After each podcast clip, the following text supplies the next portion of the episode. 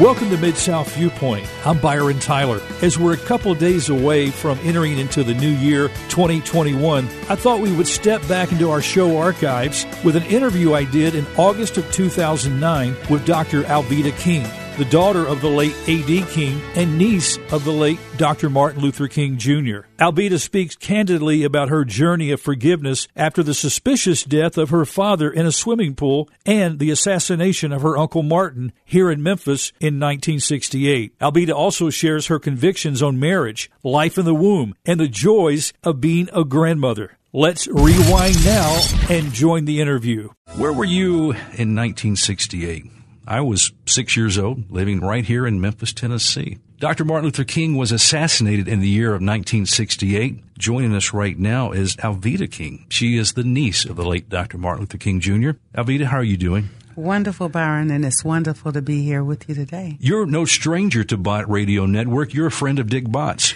Dick Bott, Rich Bott. Dick is so amazing, and he has introduced me to so many wonderful people. He and his wife and family. Just Dick is one of the liveliest people I've ever met. he really is. Yes. Now, of course, home for you is in Atlanta. Yes. And you've been traveling. You're here in Memphis now. When you come to Memphis, knowing the history of how this city impacted your family's life, what does it mean to you? It took me a long time to come to Memphis. I came just a few years ago. Many members of my family would come and go to Memphis.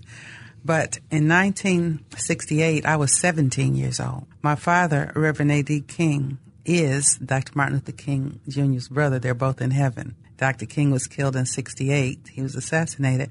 My father in 69, one week after I got married, was found in our home family swimming pool with no water in his lungs. Oh my! And so, with all the incidents and things that had happened, uh, the two brothers have been compared. Martin and my dad, A.D., have been compared to the Kennedy brothers. And so, it was very hard for me to come to Memphis. And yet I came at the invitation of Dr. Dwight Montgomery through Reverend Bill Owens, who had introduced me to Dr. Montgomery. Bill, a very close friend, uh, who incidentally introduced me to Dick Bott. And so Bill said, you need to call Dwight Montgomery. He's the president of the Memphis Southern Christian Leadership Conference. And so I came, I went to the Civil Rights Museum, met a lot of people. It was actually liberating because the visit, the first visit, caused me to forgive. And I've come back to Memphis again, and I'll be back again. And so historically, the Lorraine Hotel, for instance, and standing there on that balcony and, and all those experiences, it was almost like a flashback. I'm not sad. I'm not angry.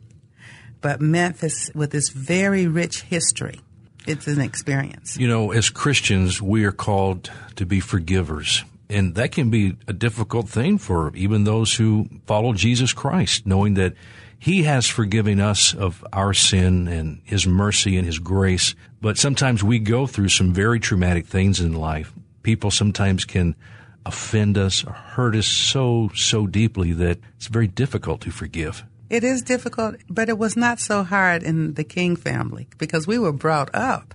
Love your neighbor, forgive, love never fails. Uh, just all of the love scriptures in the Bible. We grew up with those scriptures. For instance, in Birmingham, Alabama, I would not go back to Birmingham. I lived there in my early teens. But our home, my daddy's house was bombed in Birmingham. My uncle's home was bombed in Montgomery, Alabama and I would not go back to Birmingham until Father Frank Pavone and Janet Morana of Priest for Life, where I'm director of African American Outreach. They said, well, we have a studio near Birmingham and we need to go to Birmingham and would you go with us? So the same thing that happened with Memphis, I did in Birmingham and I forgave. I walked back through history.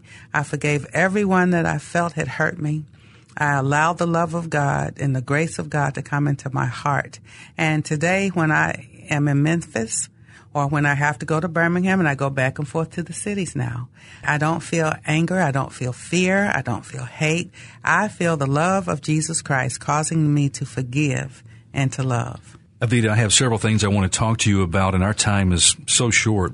What do you remember most from behind the scenes of the time that your uncle, of course, your father too, during the civil rights movement, as he became a national figure in the civil rights movement, Can you take us behind the scenes of the King family, what you were experiencing as a family together? Well, my dad, Reverend A.D. King, was a major strategist. He worked very closely with his brothers.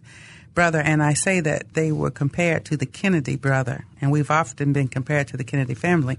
Uh, their sister, Christine King Farris, who's the only sibling surviving and their parents are gone too. They're all in heaven. They were very, very close. And so they did things together. They consulted together. I remember my uncle Martin and my dad, AD. There's a family story and we all have family stories. It is said that their name, Sons of Thunder, they were named after the uh, Sons of Thunder in the Bible. But their daddy, my granddaddy, Daddy King, was a fiery preacher. He could jump off the pulpit mid sentence in a scripture with his robe flying and never lose the context. And so the two sons would imitate their daddy. So one day, Mama King was there at the house, and the two sons were practicing which one could sound most like their daddy. And the Lord said, Yes! And so they were going at it. So Daddy King came home. He thought they were mocking him. And he says, Bunch, that's what he called his wife, Honey Bunch or Bunch. Are they mocking me? She says, No, honey. They want to be like you. And so the first thing that Martin Luther King came up to be was a preacher like his daddy. My father, although he was very interested in business, accepted the call of the Lord to preach. And so what I remember is Bible scriptures, examples of faith, forgiveness, walking in love, reading the Bible, singing the church songs. That's really what I remember about Martin Luther King Jr., my dad, A.D. King, my granddaddy, Daddy King. Some have said that you have quote, fallen off the mountaintop, have lost your mind, and have become a member of the right wing conspiracy. You've heard that over and over and again. And the rest of that and bumped my head, and there was another word in there. we won't use that word here today. I know. When I saw it, I said, Well, Lord, let me forgive the person who wrote that. And incidentally, I wrote that person who wrote that blog, and he never wrote me back. But I, uh, have not fallen off the mountaintop. I've not bumped my head. And I tell the Lord all the time, Lord, I'm, I don't want to be a martyr like my dad and my uncle. I want long life. I want to be satisfied with long life. And you show me your salvation. But I will be your mouthpiece. I will be your warrior. And so it's not so much about right wing or left wing. God's not a Democrat. God's not a Republican. God's not an independent. God is God. And I tell people all the time, my uncle had a dream that Protestants and Catholics and Gentiles and Jews would join together and sing the age old spiritual free at last. I said, I hope the Republicans and the Democrats join the choir. so it's really about the love of God. When your uncle gave that speech in Washington, that historic moment, there was a lot of people there. It wasn't just blacks. No, not at all. I remember my dad recounting that because I was only 12 years old. I didn't get to go. But daddy came back with pictures and accounts. And when I look at it, I feel like I was there through him.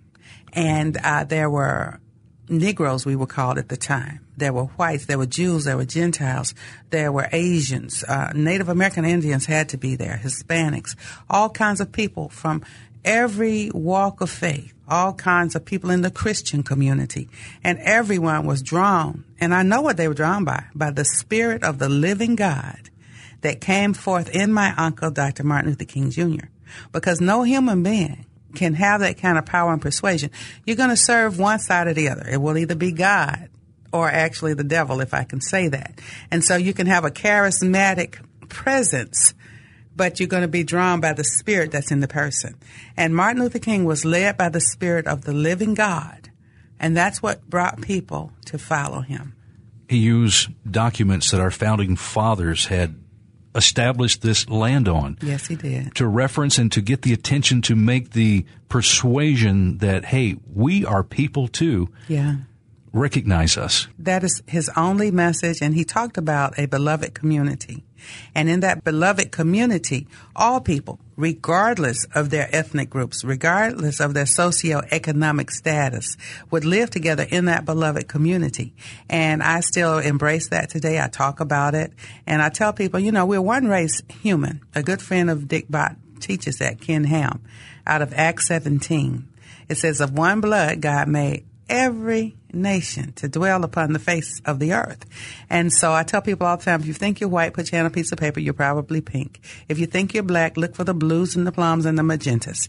So we're varying hues, but we're fighting over skin color when if you take off that top layer of the skin, we kind of all look just alike. Have you seen that famous portrait of George Washington crossing the Delaware? It's a very treacherous moment. The, mm-hmm. the water is full of ice. And I didn't notice till recently. My son actually pointed this out to me. Look at the man sitting next to yes. George Washington, sitting yes. down in the yes. boat. Yes. An African American man, man who was the first spy under George Washington's command. And I cannot think of his name, but you're absolutely right. And the first president of the Continental Congress was an African American man. So they work together very closely and very well, and a lot of people don't know that. How does the civil rights movement translate into other groups of people now, such as the homosexual community, in order to receive protective status in our country because they often associate their cause with the plight of the civil rights movement? Well, my cousin, Elder Bernice King, who uh, is a minister of the gospel of Jesus Christ. Uh, she's an activist. And she said, as a matter of fact, it's probably quoted in that same article about me falling off the mountain and bumping my head and all that. Bernice said, because they talked about her as well, she said she knows in deeply in her sanctified soul that her father did not take a bullet for same-sex marriage. Now, does that mean that Bernice or I or anyone who says that gay marriage is not in the plan of God, does that mean we hate gays? Of course not. But gay marriage cannot be a civil right. And procreative monogamous marriage is the best foundation for the longevity of the human race. And I believe, well, I learned that from my granddaddy. I mean, he always gave that example. Daddy King and his whole family grew up with that understanding. And so to say that gay rights is a civil right is not so. You don't want anyone in America to be persecuted, killed, maligned, and so we want human dignity for everyone but that does not include trying to say that civil rights includes gay marriage. My uncle, during his lifetime, many times had homosexual members on his staff, and they were trying to push him. Bayard Rustin was one of the top people who worked for him who was openly homosexual. And he says, you need to add this to your platform. And, and my uncle said, I'm not going to do that. And there were others, he says, no, it's not the same thing. I mean, for instance, we can all, as adults, choose to be sexually active or not. If we decide not to be sexually active at all, we won't die. But you cannot change your DNA pattern. I cannot change my DNA pattern. I am born with brown skin, and that's who I am. So I've met ex homosexuals, ex athletes, ex cake bakers. but you can't meet an ex white person. You can't meet an ex black person. You can't meet an ex Native American or an ex Asian. Those are things that are ordained by God. To try to include sexual preference as a civil right, it just doesn't mix. It doesn't. As you mentioned, you are an advocate for the pro-life cause. Do you feel like that message is being clearly understood in the African American community? We have a, such a large case of teen pregnancies. Even here in Shelby County where we are, the percentage of aborted children, African American teenagers, is astounding. Yeah. Is the message being understood? Well, prior to the accelerated campaign in the late 60s forward from Planned Parenthood to bring Negroes, we were then, and now African Americans, into the pro abortion movement, we understood in the black community that abortion is genocide, abortion is eugenics. This is discussed in the new film Maafa, M A A F A 21. That's M A A F A, the number 2 1 dot com, and you can see the trailer there. And so pretty much Negroes, prior to this massive campaign by Planned Parenthood to fool people into thinking that abortion was therapy and that it was going to help our communities and that it really wasn't killing a baby because the baby was just a blob of tissue. They had that huge campaign and then they went over to uh, women's reproductive rights and a woman's right to choose. And so they forgot to tell you, well, once we start aborting your babies and sterilizing you and giving you birth control pills that can give you heart attacks and strokes and everything, when you're ready to have your babies, your body may be too sick for you to have a viable child. See, they didn't say that. But what really happened, Jesse Jackson, prior to his run for president of the United States, was one of the strongest voices for life. He said that abortion was genocide. He gave his own life as an example. He was convinced uh, by donors to his campaign that if he would begin to promote a woman's right to choose and women's reproductive rights, he would get a lot of support for the presidency. And so a lot of blacks, because he has such a strong voice, begin to believe that. And when the Planned Parenthood clinics moved into the black neighborhoods to the tune of 70 plus percent more in minority communities, then the numbers of blacks who were being aborted began to increase. We were duped, we were tricked. My uncle, Dr. Martin Luther King, in 1966, before he died, got the first Margaret Sanger Maggie Award, but abortion was illegal in America at that time. He was not accepting an award to say, I agree with abortion. They gave him his award for community service. And so when Dr. King was assassinated in 68, abortion was still illegal in America. He never agreed with the abortion agenda. My uncle never, never did. I'm post abortive. I was tricked by Planned Parenthood and brought to lies because my doctor tricked me into going there instead of my family in the church. But Planned Parenthood is tricky and scheming, and that is how African Americans being targeted because of genocide and eugenics. More of us die. The number of our people, 12% of the population, one third of the abortions in America. That's how it came to be. These moral issues that you feel very strong about, we're talking about the pro life issue and even the civil rights issue, which is a very moral issue that yeah. we can talk about. Yeah. Uh, going back to the, again, the pro life issue, we know that our president ran on a ticket that was pro choice. Yeah. And yet, millions of people that came out to support his campaign despite, as you said, these convictions that there's people who believe that abortion is wrong. Right. It seems contrary.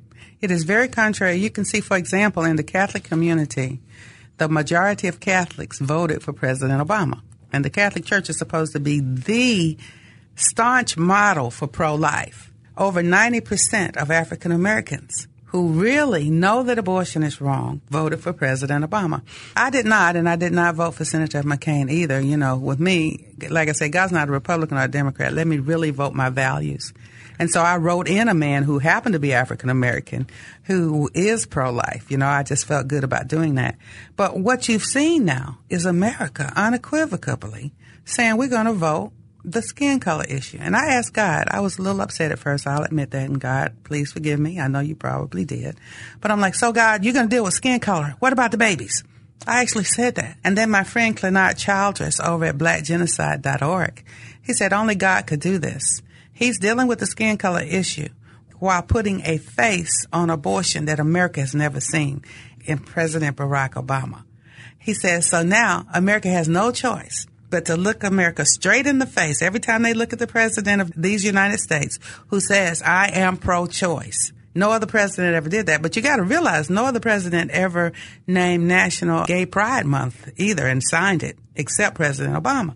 So he's putting some things that's like in your face. Now, what are you going to do about it? So I say if my people who are called by my name will humble themselves and pray and turn from their wicked ways and seek God's face, he'll hear from heaven and forgive our sins and heal our land. So it's really has forced us.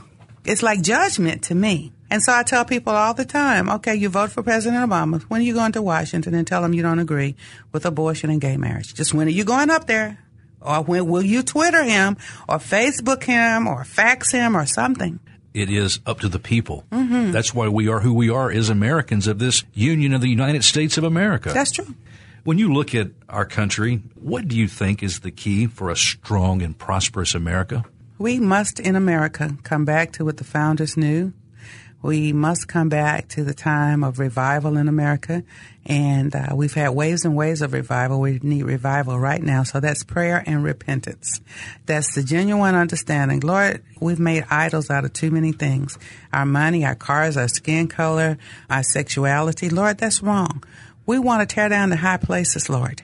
We must come back to you. And so when we really do that genuinely, and when we really love each other and love God most, and come back to God, God will meet us and He really will heal our land. I know He will.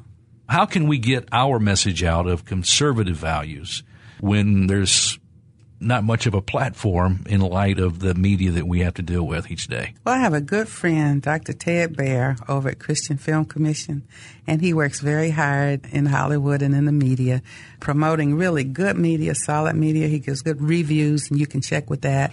And what we have found is phenomenal. The mainstream media tried to ignore our message forever, but the internet which you know, and people, if anyone's listening, you think the internet's the devil and you want to stay off the computers, what the devil intends for evil, the Lord intends for good. So YouTube, Facebook, emails, twittering, all this stuff that came from Star Trek first, I must say. you know, the GPS system, Uhura used it. Uh, the flip phone was Captain Kirk's communicator, right? So we must use technology. And when we get our blogs and our messages and our faxes out, people are going on the internet more than they're looking at mainstream news. People are listening to the radio more than they're looking at television. And so people are now going back to the main sources and saying, hey, we saw this, and so why didn't you report this? We're not going to look at you anymore. we got to find our own news. And so we can force that by doing good reporting, as you're doing here on your radio station, and you will find that people will find you. What dreams do you have that future generations of Americans – will see fulfilled? And how can we assure that they will be fulfilled? My dream, perhaps, uh, is like uh, Joseph's dreams or Daniel's dreams or my uncle's dreams, all the prophetic dreams and uh, visions that we read about in the Bible or from my uncle or other current visionaries, is that we will wake up and understand that we are one community, one beloved community, that God loves us all and my dream for young people is that the mature people will begin to give such a Christian example to the young that the young will be won away from the things that are drawing them and killing them, and that they'll be won back to light and truth. That's a good word. With all your travels, with all your involvement, you said things today I didn't even know you were involved with. You've got your finger in a lot of different areas. One of the greatest things we can say about you is that you are the mother of six and you're a grandmother. I'm a grandmother. Right now, I have five grandsons and a granddaughter who I'll meet in September for the first time because her birthday will be, first birthday will be in September.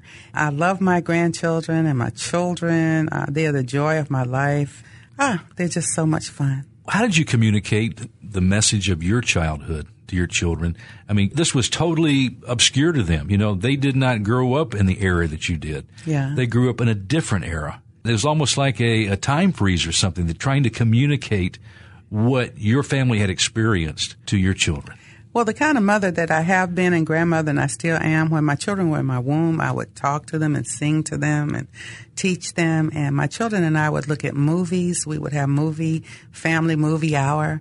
And then we would read the Bible together and we would sing. And my children, I, I used to love to listen to the Bible scripture songs. And my children, we would play it in, in the house and in the car all the time. And so they begin to learn the Bible by just hearing it. And even I, am going to do this real quick for Dick Bott too, and uh, you all let him know I did it because he says I just burst into song anywhere. But Bible songs have such messages like, and I do this with Dick all the time. This little light of mine, I'm to let it shine, let it shine, let it shine, let it shine. So say there was a storm and the lights went out. I'd like the candles just run around the house singing, this little light of mine. Don't let Satan put it out. So I would always sing, do movies, do the Bible, read. And uh, they grew up like that. So I recently, we went to see Star Trek and then I took my son, I went and rented an old Star Trek movie. I said, so look at the difference between the old ones and this one and let's put them together and let's find all the technology that we have received from the time that it was just a TV show and we found the microwave, which became the food replicator, the flip phone, which was Captain Kirk's communicator, the GPS that Uhura would find everybody. You know, it's just, it's been amazing. Laser surgery, when bones would point it, you know, all that stuff. You're talking about family, mm-hmm. family being together. And if we could instill these principles and the values of what you're saying today, yeah. in our families, we would see a different America. We are seeing it, and my sons, uh, the two youngest sons, are still at the house a lot. They're in college, but they're there more. But all my kids, it's the most amazing things. My daughters, when they come over to the house, can we sleep in your bed with you? And I'm like, yeah, but I need some real sleep, girl. And just doing things, baking cookies together or teaching everybody how to cook or the dogs, you know, we have a chow. He's an old puppy now. He's growing up and a beagle. So just doing all those things, growing tomatoes on the deck, you know, just stuff. You've got some websites. You mentioned one site a moment ago, but there's some other sites that our friends can tune into adkingfoundation.com. Find out about my dad, Reverend A.D. King. Also, you want to emphasize the uh, priestforlife.org. And on that site, there is the African American blog, and you are the yeah, host of African American Outreach blog. Yeah. And also the kingforlife.com, another website. Well, King for America. Did I write life? I might have had King life, life. on the, yeah. It's King for America. Life must have been on my mind when I wrote that for you, but kingforamerica.com. Yeah. Alveda King, thank you so much for stopping by today and sharing your life with us and some of the values, your love for Jesus, which. Oh, I love Jesus so much. I can tell the smile radiates here on our radio as we share together today. Friends, we've been visiting today with Alveda King, the niece of the late Dr. Martin Luther King Jr., and her father, the late A.D. King, those who instilled the principles of love, of forgiveness, of God's grace in her life. And she shares that today with us. I'm Byron Tyler. Thanks for listening.